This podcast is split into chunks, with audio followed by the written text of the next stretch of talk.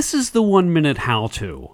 Item 189 How to do a wallet test. On this show, we've got Paul Kinsella, and he's going to explain to us how to do a wallet test. Paul, can you first tell us a little something about yourself? Well, yes, I'm a webmaster and cartoonist, and I'm the webmaster specifically of wallettest.com. Okay, and if you're ready, then you've got 60 seconds.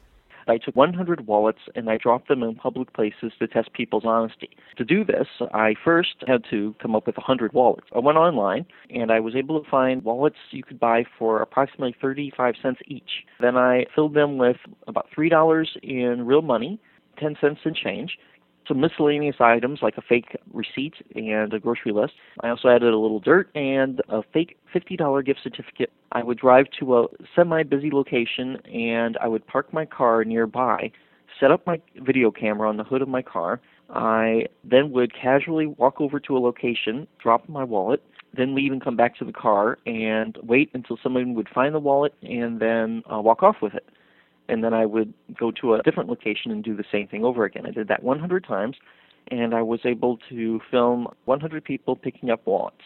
I then waited a month to see who would return them and by phone or by mail and who would keep them. And that way I did my wallet test, which of course all the findings can be found at wallettest.com.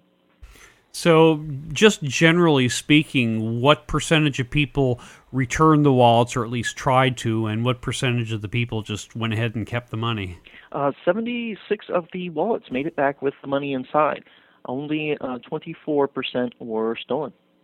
Hmm, that's interesting. Now, I wonder if you were to put $100 in, what the percentages would be. You know, it's funny that people have brought both theories up where they said I put more money in, less wallets would show up. And there was other people who said the more money I put in, the less wallets would show up. Matter of fact, uh, there was a police officer on one of the newspapers that a story about the wallettest.com that where the police officer was shocked that it, so many were returned with such little money in it. He was of the theory that we'd put like twenty or fifty dollars in it, that it would be more likely people would take the time to return the wallets.